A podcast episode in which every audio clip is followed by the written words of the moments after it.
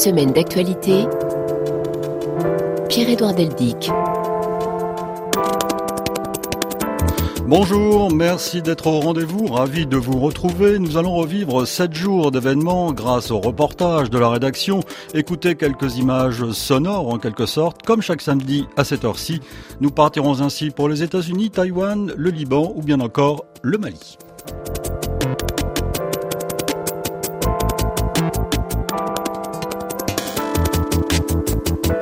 Alors que s'est tenu hier à Montpellier le sommet Afrique-France, on vous en a parlé dans nos journaux ce matin, la France-Afrique va être au cœur de ce numéro à l'occasion de la sortie d'un gros et passionnant livre collectif qui s'intitule L'Empire qui ne veut pas mourir, une histoire de la France-Afrique. Deux de ses auteurs sont parmi nous, Benoît Colomba et Thomas Deltombe. Une semaine d'actualité donc, un magazine que vous pouvez également retrouver sur le site de la radio rfi.fr, sur votre plateforme préférée. Je vous conseille aussi l'application RFI Pure Radio.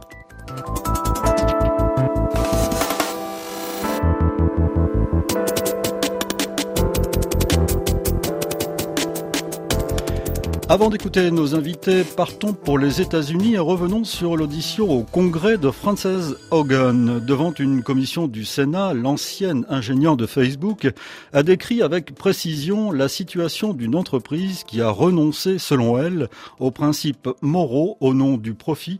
Le Congrès a promis de mieux réguler le géant californien. Correspondance mardi de David Thompson. D'une voix claire, déterminée, devant les sénateurs américains, Francis Hogan, désormais connue comme la lanceuse d'alerte de Facebook, dénonce la faillite morale de son ancien employeur. Je suis ici aujourd'hui parce que je crois que Facebook est nuisible aux enfants, que Facebook sème la division et affaiblit nos démocraties. Cet ingénieur, diplômé d'Harvard, cite un exemple. Deux mois avant l'attaque du Capitole, au lendemain de la présidentielle américaine, Facebook lève les mécanismes censés limiter la violence, la haine et la désinformation. Pourquoi cette décision? Car ces contenus, dit-elle, génèrent plus d'attention et non plus d'argent. Les dirigeants de la compagnie savent ce qu'il faudrait faire pour rendre Facebook et Instagram plus sûrs, mais ils ne le feront pas parce qu'ils mettent leurs profits astronomiques avant l'intérêt général. Et pourtant, dit la lanceuse d'alerte, selon une étude interne que Facebook a volontairement cachée, 13,5% des adolescentes assurent qu'Instagram augmente leurs pensées suicidaires. Francis Hogan compare Facebook à l'industrie du tabac et demande au Congrès d'agir. Quand nous avons réalisé que l'industrie du tabac cachait le mal qu'elle faisait, le gouvernement a pris des mesures. Je vous implore d'en faire de même ici. Une compagnie qui exerce une influence si effrayante sur tant de gens doit être surveillée.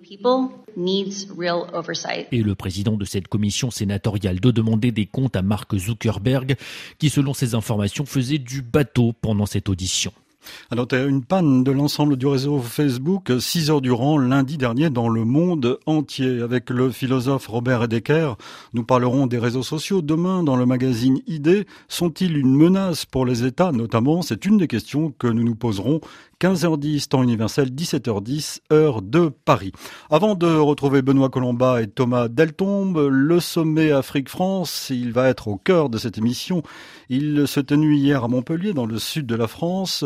Entrepreneurs, représentants de sociétés civiles, acteurs de la culture, du sport, quelques 3000 personnes, dont 700 en provenance du continent, participaient à l'événement.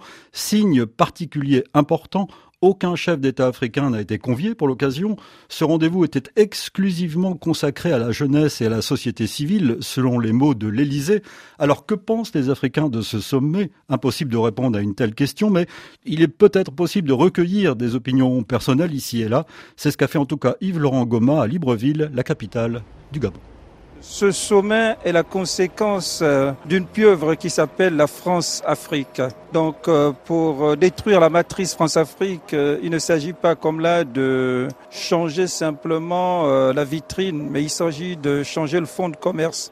La France gagnerait à proposer une offre alternative à cette France-Afrique et non pas changer d'interlocuteur. C'est bien de recevoir la société civile, ils ont sûrement des choses à dire. Mais ce sont les chefs d'État et de gouvernement qui gèrent les pays. Faire comme s'ils n'existaient pas ou les mettre de côté, c'est une erreur. Leur gestion partout en Afrique est désastreuse. Mais est-ce que c'est une bonne idée de les mettre de côté? Je ne pense pas. Il fallait les associer. C'est un mépris pour, pour l'Afrique, c'est un mépris pour les chefs d'État africains. Dans le système France-Afrique, c'est la France qui gagne et non l'Afrique. Il faut bien qu'on revise ces accords-là. Comme les Chinois disent gagnant-gagnant, c'est mieux.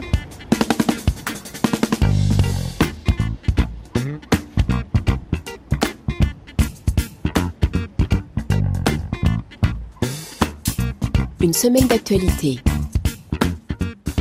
Avec au cœur la France-Afrique, donc. Bonjour, Benoît Colomba. Bonjour. Vous êtes journaliste au service investigation de Radio France, grand reporter.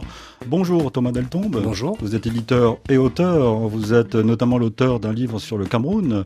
Euh, Cameroun, une guerre cachée aux origines de la France-Afrique. Vous êtes un historien de, de, de, ce pays, en quelque sorte. Un livre qui était publié aux éditions La Découverte en 2011. Donc vous êtes deux des co-auteurs de ce livre, L'Empire qui ne veut pas mourir, une histoire de la France-Afrique, qui, à mon avis, va vite être un livre de référence dans, dans ses études euh, sur le, cette page de l'histoire de, de l'Afrique et, et, de la France. Euh, ce qu'il faut noter, c'est la réaction des auditeurs que l'on vient d'écouter. Euh, qui regrettent finalement qu'il n'y ait pas de chef d'État. Qui, qui, veut Benoît Colomba? Moi, ce que j'ai trouvé très intéressant, je retiens la, la première phrase qu'on a entendue d'une personne disant il ne suffit pas de changer la vitrine pour sortir de la France-Afrique. La France-Afrique, c'est un système. Mmh. Voilà.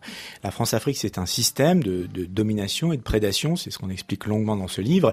Et c'est vrai que avec ce, ce, sommet, il ne suffit pas de changer la forme euh, pour traiter les problèmes de fond. Or, c'est ce à quoi on, on a assisté lors, lors, de ce sommet. Euh, D'ailleurs, je, je, précise parce que c'est intéressant de, de, regarder de près les mots. On ne parle plus de sommet France-Afrique depuis 2005 parce que ça fait France-Afrique. Justement, on parle de sommet Afrique-France. Et là, qu'est-ce qu'on nous dit? Qu'est-ce qu'on nous a dit lors de ce sommet? Voilà, c'est un sommet différent. Euh, le chef de l'État euh, a rencontré la société civile africaine. Or, euh, ce qu'on constate, c'est que déjà, c'est une posture très coloniale, c'est-à-dire un chef de l'État français un peu au-dessus de la mêlée qui demande à un intellectuel africain, par le biais d'ambassades françaises, de sélectionner un panel de jeunes africains. Et puis, on peut aussi noter que le sommet des chefs d'État africains, il a déjà eu lieu en mai dernier, c'était à Paris, autour d'Emmanuel Macron, au Grand Palais. Euh, donc le, le, décorum était déjà là. Donc de ce point de vue-là, euh, rien n'a changé. Et puis surtout, encore une fois, l'aspect systémique euh, relatif à la France-Afrique n'est absolument pas abordé. Thomas Deltombe, c'est aussi votre avis? Euh, Moi, je suis frappé par la lucidité en fait des, des intervenants qu'on a entendus. Mmh. Là, c'est nous, on a travaillé pendant des années sur ces questions. Et on constate qu'effectivement, on, sent que l'histoire est présente aussi dans ces témoignages-là. Moi, ce que ce que tu dis, Benoît, sur la vitrine et ce que disait le, monsieur, c'est ça me rappelle une phrase que j'avais lue chez sous la, la plume des indépendantistes camerounais dans les années 50, qui voyaient arriver ces fausses indépendances là que la que la France était en train de concocter, il disait oh bah on va pas mettre ça sert à rien de mettre une nouvelle étiquette sur une vieille bouteille. Justement, de Thomas Deltombe, vous vous écrivez dans le livre avec Benoît Colomba et d'autres auteurs, euh, Hamzat Boukari euh, Yabara et Thomas Borel et, et, une, et, et 26 et, 26 hein, autres oui, intervenants. Oui, vous, vous avez euh, tous les quatre euh, coordonné, hein, coordonné, ce, ce, écrit un certain nombre de ouais. textes introductifs. C'est un livre vraiment passionnant avec des angles vraiment très très bien trouvés. Vous écrivez que l'histoire de la France-Afrique oblige à regarder la décolonisation sous un autre angle. Mais oui, parce que enfin, moi je suis un, jeune français de toute façon, enfin de moins en moins jeune, mais j'ai été éduqué euh, en France et on m'a toujours euh, expliqué que la décolonisation c'était une grande rupture. Euh, enfin, voilà, les peuples africains étaient libérés. Bon, j'ai cru ça très longtemps et quand j'ai justement travaillé sur le Cameroun, bon, moi, j'ai tombé des nues en fait et je me suis rendu compte que que non, ces indépendances, elles étaient en trompe-l'œil, c'était des fausses indépendances. En tout cas, elles étaient très largement factices pour toute une série de raisons qu'on expliquait dans le livre Cameroun et sur lequel on, on revient euh, très en détail dans ce, dans ce nouveau livre. Euh, Vous dites d'ailleurs qu'à propos du Cameroun que c'est un laboratoire de la France-Afrique. Oui, voilà. Alors oui. on, on, pourra y revenir, mais en tout cas, il faut absolument relativiser la rupture. Mais ça fait écho à ce mot qu'on entend très souvent depuis 15 ans dans la bouche des responsables politiques français. La rupture, la rupture. Je vous promets la rupture. Sarkozy l'a dit, Hollande l'a dit, Macron le redit. Euh, ça, ça, ça, fait écho directement à ce qui se disait à l'époque. Vous voyez, les indépendances, ça y est, euh, la colonisation s'est terminée. Mais malheureusement, il y a eu un, un, nouveau système qui a émergé derrière la vitrine de l'indépendance, qui euh, est le néocolonialisme, hein, comme disait Kwame Nkrumah et comme d'autres le disaient aussi, et qui a pris la forme très spécifique en France de ce qu'on appelle la France-Afrique, qu'on essaie de définir et de, de, de détailler, de documenter. C'est vraiment ce qui caractérise la France-Afrique de notre point de vue. J'ai dit que c'était un système, mais c'était un système système qui est continuellement en train de s'adapter. Et, et, ça, c'est très important d'analyser le passé pour bien lire, avoir la bonne grille de lecture pour comprendre le présent. Euh, on peut citer peut-être deux phrases très révélatrices du passé qui nous permettent de comprendre le présent. Une phrase qui est très souvent citée par l'intellectuel sénégalais Boubacar Boris Diop, qui est la phrase d'Edgar Faure, quitter l'Afrique pour mieux y rester. Et c'est exactement ça. Euh, c'est-à-dire qu'effectivement, au moment des, des, des indépendances, il y a un peu un jeu tactique où on va développer toute une série euh, de, dispositifs pour pouvoir continuer à contrôler les pays africains tout en leur accordant une, indépendance formelle.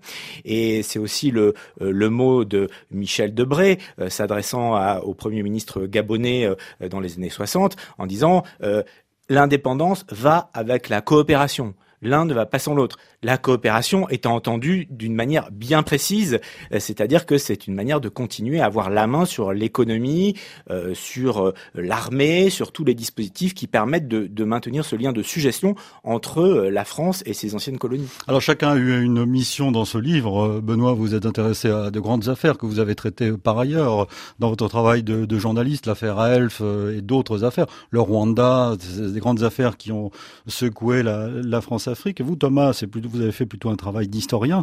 Et une des richesses de, ce livre, euh, c'est, selon moi, c'est quelques révélations historiques, ces analyses historiques où l'on apprend que Mitterrand, et je, je, reprends votre terme, François Mitterrand est en quelque sorte un précurseur de la France-Afrique. On parle souvent de De Gaulle, on parle à juste titre de, de Focard, etc. Mais il y avait euh, un avant. Oui, c'est ça qui est très intéressant, c'est que donc euh, Benoît a parlé de la malléabilité finalement de la mhm. France-Afrique, mais ça vient de très très loin en fait. C'est-à-dire que euh, depuis euh, les années 30, mais même avant, beaucoup de, de, de théoriciens coloniaux, beaucoup d'intellectuels réfléchissaient à la suite. Et euh, c'est pas arrivé par hasard d'un coup en 1958 avec le retour au pouvoir de De Gaulle ou en 1960 avec les indépendances. Il y a eu des réflexions assez approfondies, notamment pendant la Deuxième Guerre mondiale, euh, sur l'avenir des relations franco-africaines. D'ailleurs, petit détail qui vous intéressera sans doute, vous l'avez vu dans le livre, le mot France-Afrique, qui est toujours attribué à, à, à Félix Houphouët-Boigny en fait, apparaît en une d'un journal qui s'appelle L'Aurore en août 1945. Ça doit nous mettre la puce à l'oreille. Ah, ah, donc en fait, ça date d'avant la quatrième République? On parle déjà de France-Afrique en un seul mot avec la CEDI. Hein. Hmm. Alors là, on se dit, tiens, et moi ça m'a vraiment mis la puce à l'oreille. Je me suis dit, ça, vaut vraiment le coup d'aller essayer de, tracer les origines de la France-Afrique. C'était avant les indépendances, donc Bien sûr, eh c'était 15 ans avant les indépendances, hmm. c'était même avant la, la, quatrième République.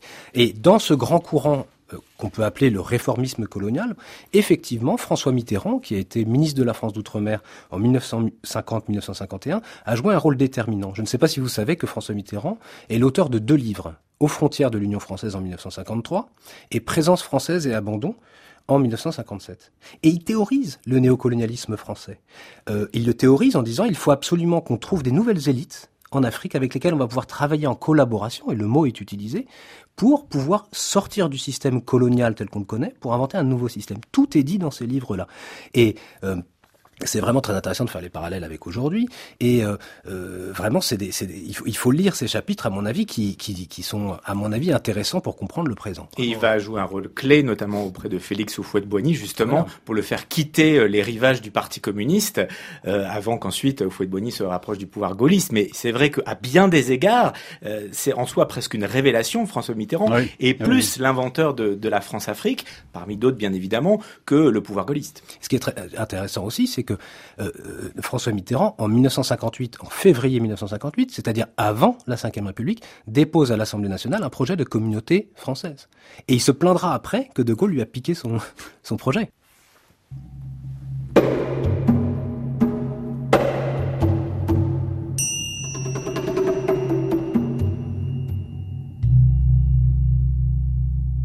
Sept jours dans le monde. Avant de repartir en Afrique, partons pour Taïwan. Thomas Delton, Benoît Colomba, qui le week-end dernier a subi des violations graves, des violations aériennes de la part de l'armée de l'air de Pékin. Tout ce qui se passe dans cette zone du monde doit être regardé de près, de très près. Correspondance d'Adrien Simor. Les premières incursions massives ont débuté vendredi dernier, jour de la fête nationale chinoise. Depuis, elles n'ont cessé de s'intensifier. 39 appareils samedi, 52 dimanche et à nouveau 56 avions identifiés hier par l'armée taïwanaise au sein de son espace d'identification aérien. La Chine a déplacé sa parade militaire dans le détroit de Taïwan. C'est ainsi euh, félicité le média d'État chinois Global Times. Ces chiffres sont un record depuis que ces manœuvres se sont intensifiées l'an dernier, après la réélection de la présidente taïwanaise Tsai Ing-wen qui s'oppose fermement à une annexion chinoise. Les États-Unis, principal partenaire de Taïwan, se sont même inquiétés dimanche de manœuvres provocantes, rappelant que leur engagement auprès de Taïwan restait solide comme un roc. Ces incursions pourraient néanmoins se poursuivre dans les prochains jours, et ce alors que Taïwan se prépare à commémorer sa fête nationale dimanche prochain. Des célébrations évidemment vues d'un mauvais œil par Pékin, qui semble bien décidé à vouloir gâcher la fête. À suivre évidemment dans nos journaux, les tensions militaires entre la Chine et Taïwan sont à leur plus haut niveau depuis quatre décennies.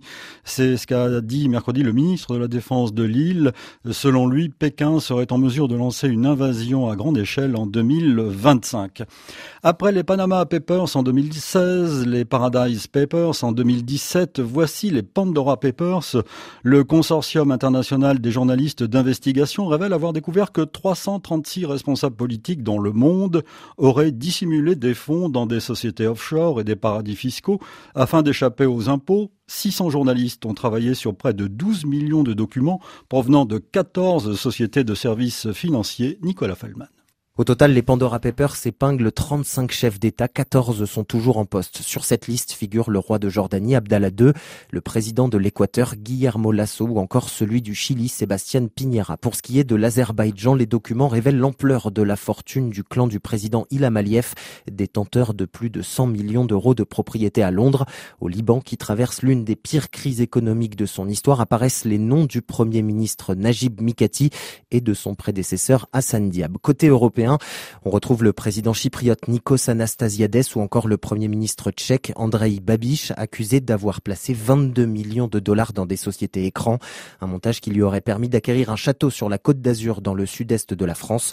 À moins d'une semaine des élections législatives, Andrei Babiš, entré en politique sur la promesse de lutter contre la corruption, assure aujourd'hui n'avoir jamais rien fait de mal et parle d'une campagne de dénigrement. Outre des responsables politiques, des personnalités de premier plan sont aussi épinglées. C'est le cas de la chanteuse colombienne colombienne Shakira, du mannequin allemand Claudia Schiffer ou encore de la légende indienne du cricket Sachin Tendulkar. Ah, Thomas Deltombe, Benoît Colomba, sur les 336 responsables politiques cités, 43 sont euh, africains. Alors 10 d'entre eux sont du Nigeria, pays le plus représenté, suivi par l'Angola, mais il y a aussi la Côte d'Ivoire avec le Premier ministre Patrick Hachi, le Tchad avec le frère du président Déby, Zakaria Déby, le Gabon avec Ali Bongo, le Congo-Brazzaville avec Dedi Sassou Nguesso, comme le Kenya avec le président Uhuru Kenyatta. On vous en a parlé dans nos journaux. Cela inspire un commentaire chez vous, Benoît Colomba Ça n'est guère étonnant, hein. comme on l'explique dans le livre. La France-Afrique a parfaitement su s'adapter à, la mondialisation néolibérale, à la financiarisation de l'économie.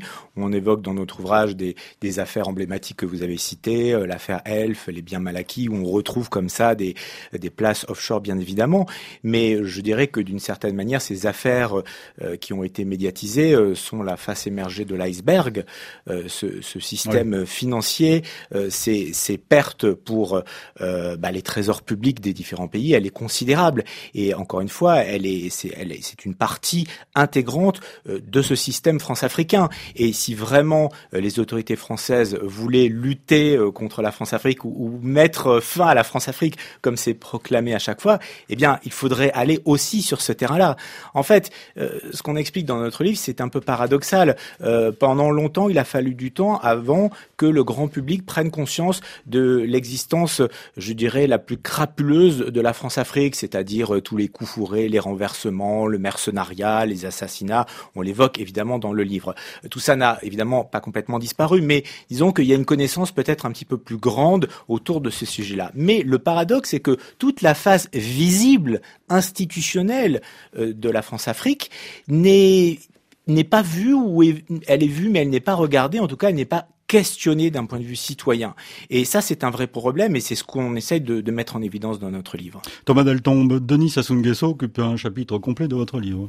Oui, c'est euh, Hamzat Boukari Yabara qui a beaucoup travaillé sur, euh, sur la question du Congo, effectivement, il, explique très très bien le, rouage très important qu'est le, Congo-Brazzaville dans l'histoire de la France-Afrique. Hein. Denis Sassou Nguesso, qu'on retrouve effectivement dans les Pandora Papers, lui et des responsables français, je pense par exemple à Dominique Strauss-Kahn, on a toute une partie dans le livre dans laquelle on explique justement ces allers-retours entre dictateurs africains et responsables français. On est en pleine France-Afrique et là on retrouve également Dominique Strauss-Kahn, ancien directeur général du Fonds monétaire international, qui fait des affaires aussi avec de multiples dictateurs africains, dont notamment euh, Denis Sassou Nguesso. Il y a un chapitre, euh, il y a beaucoup de choses qui m'ont intéressé dans votre livre, il y a des chapitres qui m'ont plus intéressé que d'autres. Parmi ceux qui m'ont passionné, il y a votre article, Benoît Colomba, sur le Biafra, intitulé Manipulation française au Biafra. Euh, il faut raconter, il faut résumer un petit peu ce qui s'est passé. Et là, on apprend véritablement quelque chose, je, pense, en, lisant votre... C'est vrai, euh, il y a eu euh, quelques travaux, hein, bien sûr, sur ce sujet, mais globalement, c'est une histoire relativement méconnue. On est en 1968, euh, il y a une guerre civile au, Nigeria, et mhm. il y a le, le, pouvoir français qui décide de soutenir des forces sécessionnistes au Nigeria. Il faut bien comprendre, pays anglophone. Donc, à la fin des années 60. Fin des, années 60, pour remettre dans le contexte, pays anglophone, avec de fortes réserves de pétrole. Donc, c'est une guerre secrète, car c'est bien une guerre secrète dont il s'agit, qui est menée euh, avec euh, évidemment beaucoup d'arrière-pensée. Et donc, euh, côté français, autour de Jacques Faucard, qui était le monsieur Afrique du, du gaullisme à l'époque, va être menée vraiment toute une opération à la fois barbouzarde et militaire, avec un soutien militaire et l'envoi de proches de Bob Denard et de forces spéciales sur place pour essayer de d'aider justement les sécessionnistes. Et dans le même temps, une véritable opération de propagande. Le mot n'est pas galvaudé, puisque avec les services secrets français, notamment Maurice Robert, qui est le monsieur Afrique euh, du SDEC, donc les services secrets de l'époque, on va euh, monter en épingle un, prétendu génocide. Il y a des morts évidemment sur le terrain et notamment à cause mhm. de la famine, mais on va orchestrer, les services spéciaux français vont orchestrer toute une campagne médiatique pour essayer de mobiliser l'opinion publique pour euh, donner, apporter un soutien finalement à, à, cette, à cette guerre secrète.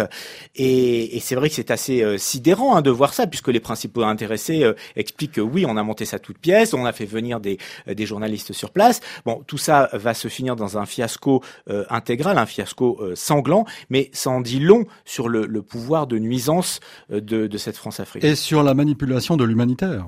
Ah, oui. C'est pas simplement Bob Denard qui est arrivé au Biafra, il y a aussi Bernard Kouchner. Une forme de sacro-sainte alliance, même s'ils ne se connaissaient pas à l'époque, mais de fait entre Bob Denard et Bernard Kouchner, puisque avec d'autres membres d'ONG, effectivement, il s'est rendu sur place devant les caméras euh, et, et, finalement il a euh, cautionné, euh, certains diront, à, son corps défendant, mais une vaste opération de, de manipulation. Hmm. Alors il y a le, le, Cameroun, revenons au Cameroun, puisque j'ai le spécialiste du Cameroun de ce livre, en tout cas. Pas du tout spécialiste du Cameroun, mais en tout cas de la politique française au Cameroun dans les, au moment de la décolonisation. Vous avez étudié ce, ce pays de très près. Et il faut rappeler ce que, bon, résumer ce qu'a fait la France pour empêcher en fait toute opposition euh, au Cameroun.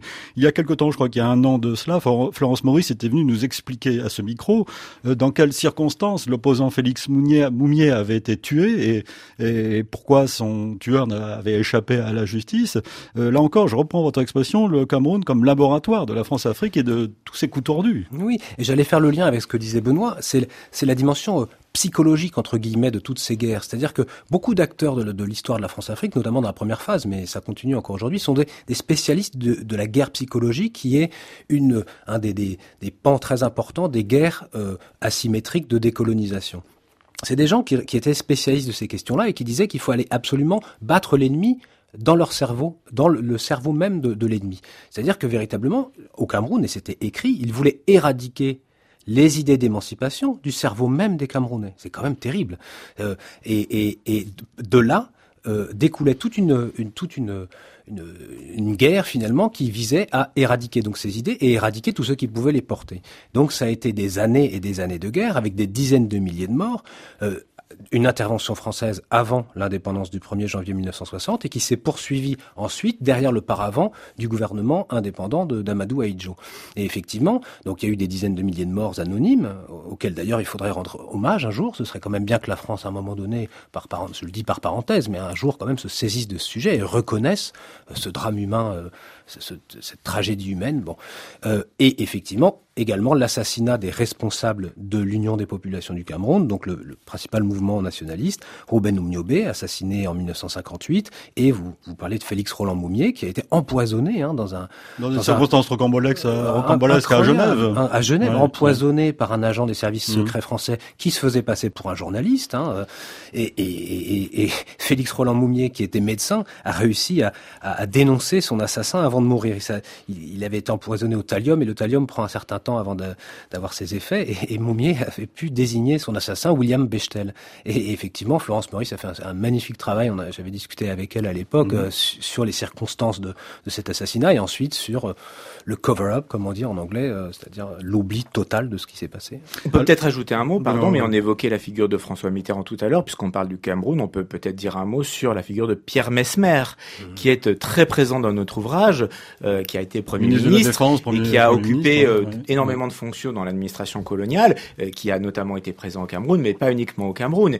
Et c'est intéressant, c'est le travail qu'on fait dans le livre, euh, de voir non seulement ce que ces gens ont fait, mais ce qu'ils ont écrit. À un moment, on cite une phrase de Pierre Mesmer qui, euh, en, deux mots, dit l'Afrique n'est pas faite pour la démocratie, et, et, qui a été repris par la suite par d'autres responsables français. Ça en dit long justement sur l'aspect idéologique aussi, qui est très important, qui teinte vraiment tout qui a été fait depuis 80 ans. C'est une archive que j'ai retrouvée, j'ai trouvé ce document d'archives dans les archives françaises. C'est un discours qu'il a fait en euh, décembre 1959 où pendant sur toutes euh, plusieurs paragraphes, il explique que vous comprenez, les Africains, il faut, ils ne pourront, euh, ils ne pourront pas avoir de démocratie.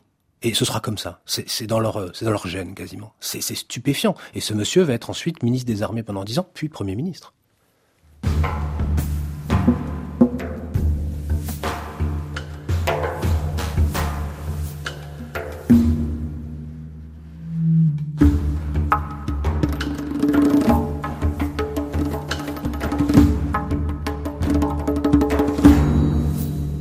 Une semaine d'actualité. Et parlons de l'actualité française maintenant quelques minutes avec d'abord un chiffre effrayant. 216 000, c'est le nombre d'enfants qui ont été victimes de religieux en France depuis 1950. Chiffre qui ressort d'une longue enquête indépendante demandée par l'Église de France et présidée par Jean-Marc Sauvé, Pierre Olivier.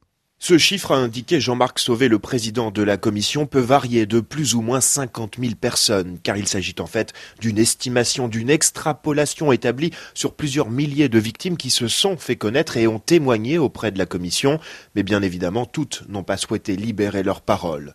Il ressort donc de ces deux ans d'enquête un chiffre, 216 000 mineurs agressés par des religieux entre 1950 et 2020, un chiffre qui grimpe même à 330 000 si l'on ajoute les agressions laïcs travaillant dans les institutions de l'Église catholique, comme les aumôniers ou encore les enseignants des écoles catholiques. Après avoir dressé ce constat, toute la question est désormais de savoir comment l'Église va reconnaître sa responsabilité, car pour près de 9 agressions sur 10, les faits ne peuvent plus être traduits en justice pour cause de prescription. C'est donc à l'Église et à elle seule de trouver un moyen de parler à ses victimes. Et le pape François a exprimé mercredi sa honte après la publication de ce rapport.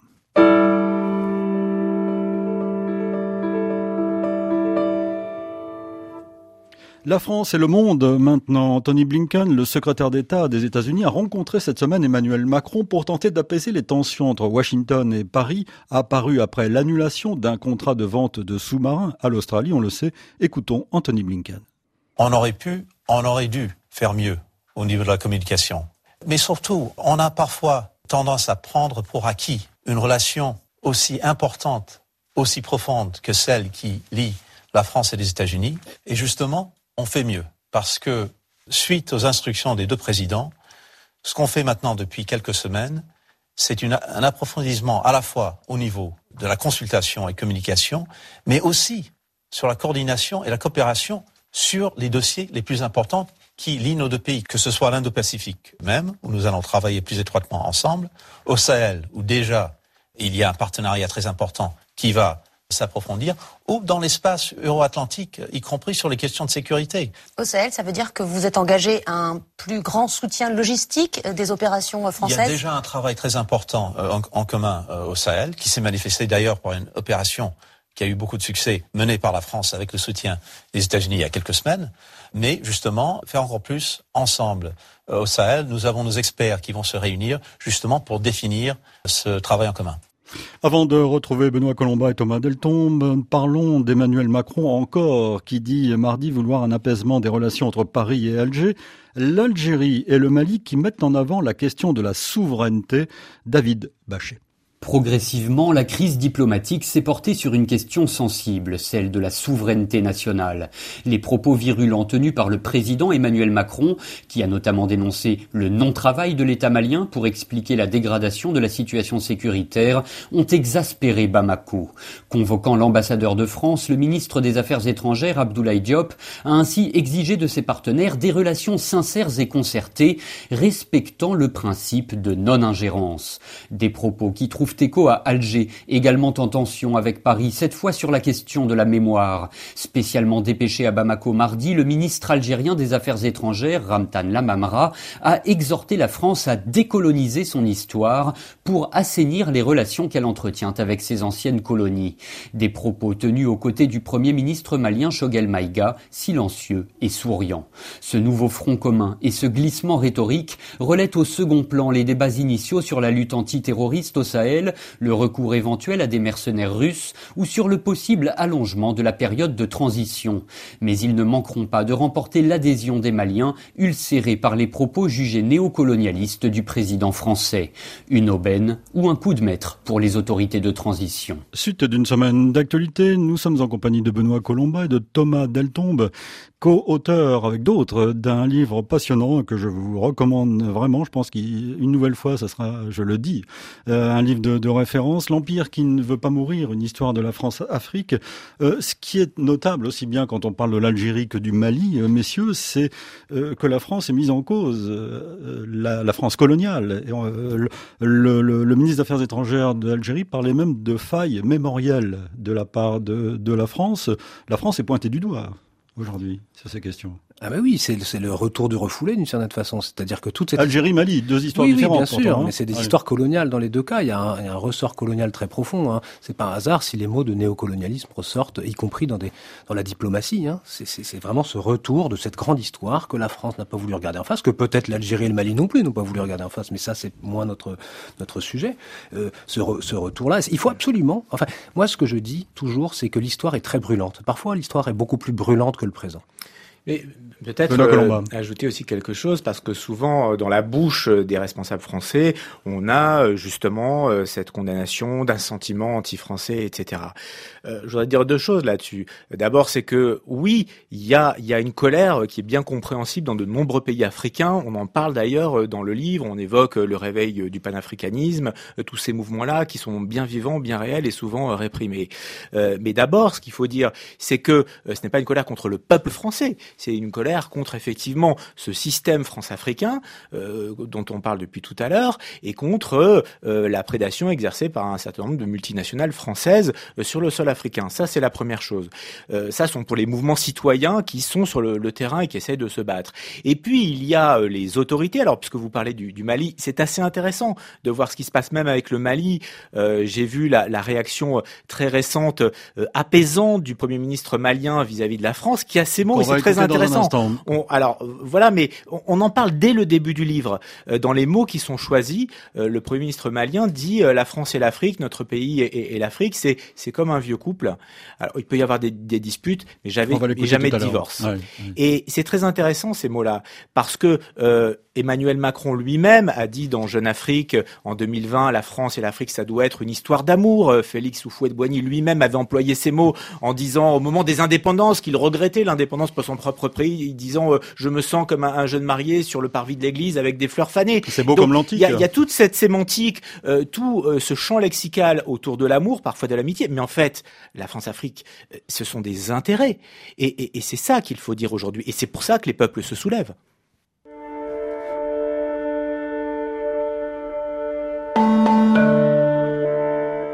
Pour nous écrire par courriel, semaine.actu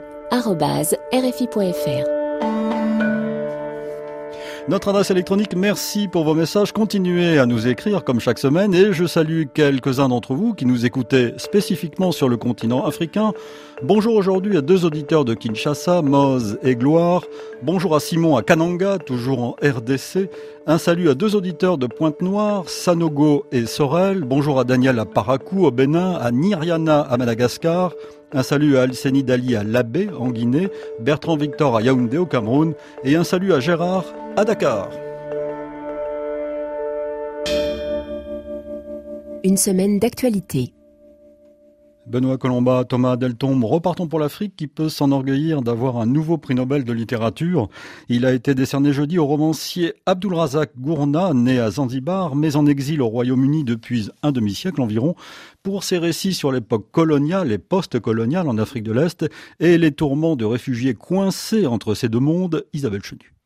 Abdul Razak Gourna a d'abord cru à une blague lorsque le secrétaire permanent de l'Académie Nobel lui a annoncé la nouvelle. Il a fallu qu'il aille vérifier sur le site pour se convaincre qu'il était bien le lauréat de la plus prestigieuse des récompenses littéraires. Il a fui Zanzibar pour l'Angleterre en 1968 à 20 ans. La minorité arabe dont sa famille faisait partie était alors opprimée quelques années après l'indépendance et la formation de la Tanzanie. Abdul Razak Gourna n'a remis les pieds dans l'archipel de l'océan Indien qu'en 1984, au chevet de son père mourant. S'il écrit depuis ses 21 ans, il n'a été publié qu'à partir de 1987, avec depuis dix romans et quelques nouvelles, dont le plus connu, Paradise, avait figuré dans la liste du Booker Prize. Écrivain anglophone, il traite sous forme de fresques flamboyantes le destin d'hommes et de femmes pris entre différentes cultures et différents continents, racontant la grande histoire par le biais de l'intimité de ses personnages. Jusqu'à sa récente retraite, Abdul Razak Gourna était professeur de littérature anglaise et postcoloniale à l'université du Kent, à Canterbury, où il était un fin connaisseur de l'œuvre du Nobel de littérature nigérian Wole Soyinka. Il est le premier auteur noir africain à recevoir le Graal des écrivains depuis Soyinka en 1986. Partons pour le Mali maintenant. Le général Laurent Michon, le commandant en chef de la force française Barkhane, a été reçu mardi par le ministre malien de la Défense, le colonel Sadio Camara, alors que les relations avec Paris sont au plus bas sur fond de déclarations polémiques sur le lâchage présumé de la France avec le redéploiement de Barkhane. Le chef du gouvernement malien, Shogel Maïda, assure donc qu'il n'y a aucun sentiment anti-français au Mali et que les deux peuples sont plus liés que jamais. Écoutons-le jeudi. Le Mali et la France euh, constituent un vieux couple. Il y a par moments des scènes de ménage, mais je ne crois pas que ça va aboutir au divorce. Les uns sont énervés, ils disent beaucoup de choses sous le coup de l'énervement. Je pense qu'il y a beaucoup de perte de sang-froid. Nous avons dit que notre partenariat avec la France n'est pas exclusif parce que notre souci c'est d'assurer la sécurité de nos citoyens. C'est plus important que les autres considérations. À la date d'aujourd'hui, tout ce qui concerne Wagner relève des articles de presse et des rumeurs. Nous avons dit que le jour où nous signerons quelque chose, nous le rendrons public, nous n'allons pas nous cacher et nous n'avons honte de coopérer avec qui que ce soit pour assurer la sécurité de nos citoyens. Propos recueillis par Jérémy Lanche à Genève. Sachez d'autre part que l'Organisation mondiale de la santé, l'OMS, a recommandé mercredi le déploiement massif du premier vaccin contre le paludisme chez les enfants vivant en Afrique subsaharienne et dans des zones à risque qui pourraient sauver des dizaines de milliers de vies.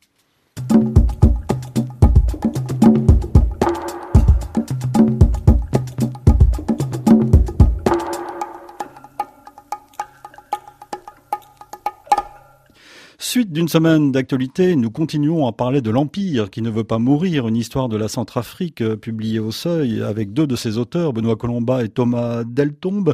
Thomas, vous vouliez dire un mot sur un certain Mongo Betty ben oui, on a parlé d'un écrivain qui a eu un prix Nobel et euh, moi je peux pas m'empêcher de rendre hommage à, à Mongo Betty, grand, grand, grand, grand écrivain camerounais, mort il y a exactement 20 ans, le 7 octobre 2001. Un des premiers invités de cette émission. Et vraiment, moi j'ai beaucoup d'admiration pour Mongo Betty et pour son épouse euh, Odile Tobner, euh, qui ont fait un travail formidable dans les années 70. On le dit, il y a un article sur sur les intellectuels africains dans les années 70 et dans les années suivantes qui ont résisté contre ce qu'on n'appelait pas encore la France-Afrique à l'époque, mais ils avaient déjà tout compris.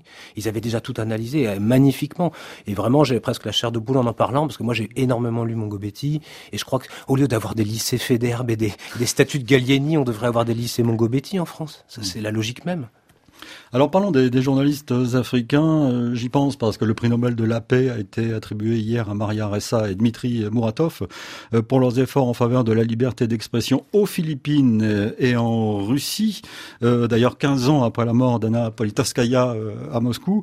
Est-ce que les journalistes africains arrivent à sortir des informations comme vous le faites par exemple Benoît Colomba sur à Radio France? Est-ce qu'il est possible pour les journalistes africains au Cameroun par exemple, Thomas Deltombe, de, de faire leur boulot euh, pour bah, essayer de ressortir des, des aspects euh, peu connu ou méconnu ou inconnu de la France-Afrique Alors moi, je, suis évidemment mal placé pour répondre à ces questions. Je suis pas journaliste africain, mais dans le livre, il y a un livre de, il y a un article de Jean-Bruno Tagne, excellent article sur ce qu'on appelle les complicités médiatiques euh, françaises, et il évoque effectivement le travail des journalistes euh, africains euh, en général et la grande difficulté économique et également politique, la répression qui s'abat sur beaucoup de journalistes qui soit n'ont pas les moyens de faire des enquêtes, comme vous le dites, soit sont carrément assassinés. Jean-Bruno parle de, de Norbert Zongo, il évoque le, cas de Norbert Zongo, quand même, assassiné en 98, où il évoque aussi le cas de Pius Djawe, qui est quand même un grand résistant de la plume camerounaise, et il explique effectivement que pour des jeunes journalistes, c'est très très difficile aujourd'hui d'enquêter. Ils ont une énorme volonté, une puissance de, intellectuelle énorme, mais ils n'ont pas les moyens de travailler et quand ils essaient de sortir la tête, on leur tape dessus. Ça, c'est quand même absolument terrible. Et je crois que là, on est, vous êtes deux journalistes autour du plateau. Il y a un devoir de solidarité, un devoir de, de solidarité internationale avec les journalistes africains. Quoi. C'est ça me paraît essentiel. Oui, absolument. Bien sûr qu'il y a des journalistes qui font leur travail, mais euh, souvent au péril de leur vie, ou alors en proie à des pressions économiques, comme vient de le dire Thomas. Et puis euh, côté français, euh, c'est compliqué aussi. Et on rejoint ce qu'on disait tout à l'heure. On parlait des paradis fiscaux. C'est aussi lié à la composition capitalistique des médias en France. je veux dire que des grands acteurs de la France-Afrique, comme par exemple Vincent Bolloré, sont extrêmement présents dans l'empire médiatique, dans le monde de l'édition également. Et on voit bien là où se trouve le problème. Ce qui ressort aussi de cet article c'est la complaisance des médias français par rapport à la France, ou l'ignorance. Il y a deux ou choses. Voire même le, le, le fait qu'ils sont, là aussi je l'ai appris, euh, je savais pas que ça avait cette ampleur, la manipulation en fait. Mais il y a tous ces aspects-là hein, qui sont entremêlés, c'est-à-dire que tout n'est pas manipulation, il faut faire bien attention mhm. à ça. Euh, très souvent c'est de l'inconscience ou de l'insouciance, on va dire, et finalement il y a une sorte de conspiration du silence. Moi, je rencontre beaucoup de journalistes qui ne s'intéressent pas à ces domaines-là. Ils, regardent mes travaux avec beaucoup, euh, avec presque condescendance. Ah oui, ouh, ça a l'air intéressant ce que tu fais. Mais finalement, ça les intéresse pas. Comme si finalement l'Afrique c'était loin, l'Afrique ne nous concernait pas. Mais le problème, c'est que la politique africaine de la France, c'est la politique de nos, responsables politiques. Les journalistes français, ils ont une responsabilité aussi d'éclairer ces pans de la politique française. On peut, citer le cas du Rwanda, hein, le génocide des Tutsis au Rwanda. Euh, euh, il y a des journalistes qui qui ont fait leur travail mais euh, on sait bien qu'il y a eu de nombreuses manipulations autour de ce qui s'est passé. Aujourd'hui, on commence à y voir clair au niveau officiel, puisqu'il y a même un rapport d'historien qui reconnaît des responsabilités accablantes de la France. Nous, on va un peu plus loin parce que, euh, et pour avoir travaillé sur cette mhm. histoire-là de près, euh, on sait aujourd'hui, c'est parfaitement documenté que avant, pendant et après le génocide, le plus haut sommet de l'État français était particulièrement informé de ce qui se passait sur le terrain. On sait qu'il y a eu un soutien militaire du, du, pouvoir rwandais et des génocidaires.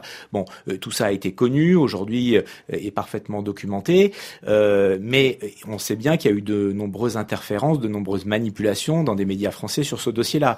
Donc oui, c'est un sujet qui, qui reste brûlant et c'est là aussi où on voit à quel point la France-Afrique, ça concerne aussi les citoyens les citoyennes français et françaises.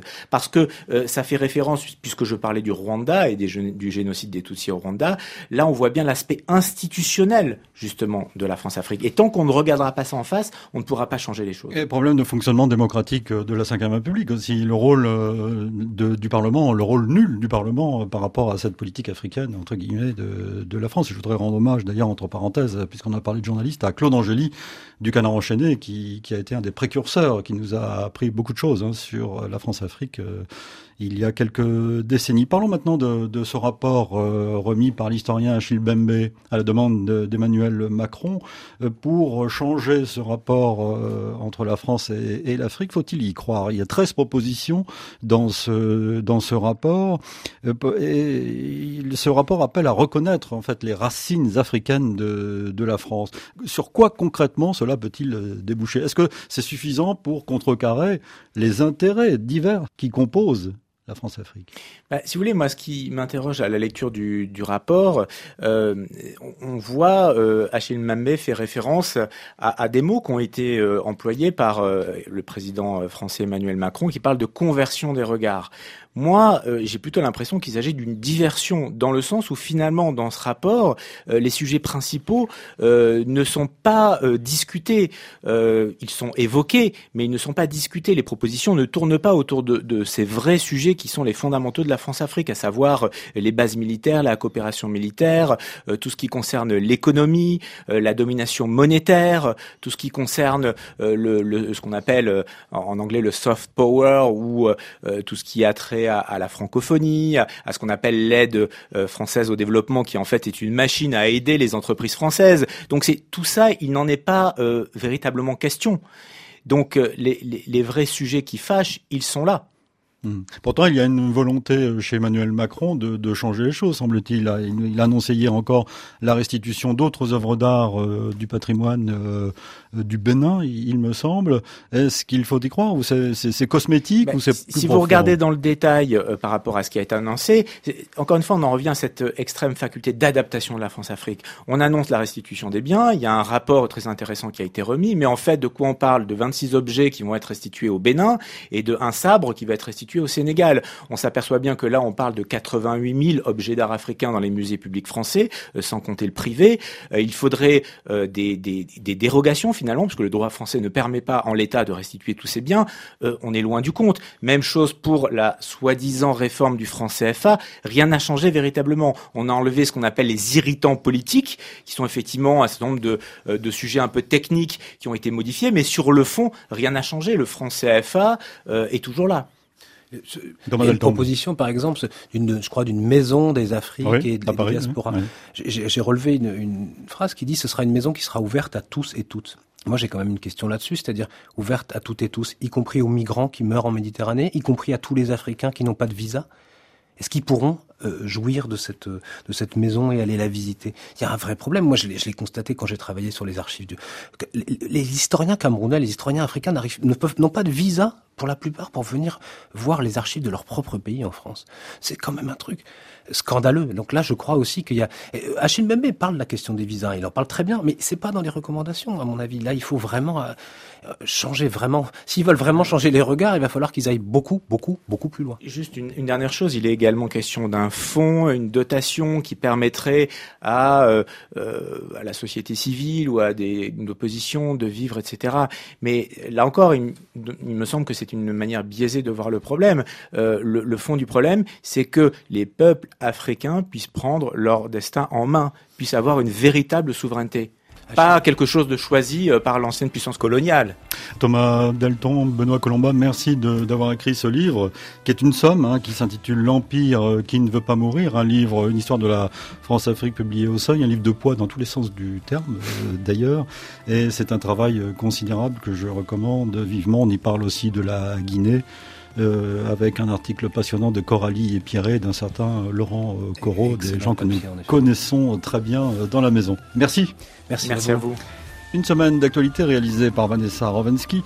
Nous vous donnons rendez-vous demain pour le magazine ID. Nous parlerons cette fois du poids des réseaux sociaux, de leur influence sur la démocratie, sur l'État. Ne vont-ils pas finir par le supplanter, cet État? Nous serons en compagnie du philosophe Robert Redeker. Demain donc dans ID à 15h10 temps universel, 16h10 heure de Paris. Bon week-end, bonne semaine. Dans un instant, un nouveau journal sur RFI.